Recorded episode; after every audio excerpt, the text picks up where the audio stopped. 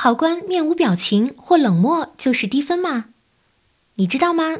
雅思考官理应对考生友好，或用微笑及适当的用肢体语言及面部表情或语态将考试顺利完成，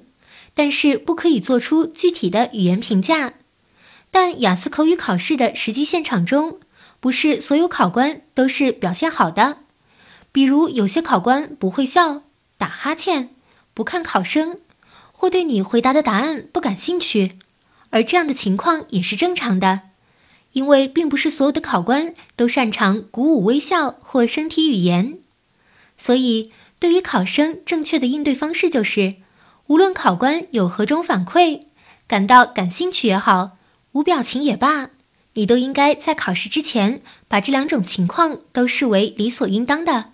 而不是在真正考试的时候受到影响。考官的反馈与否与你的分数没有任何关系，不是考官开心你分数就高，考官表现出不感兴趣就是分低，反之亦成立。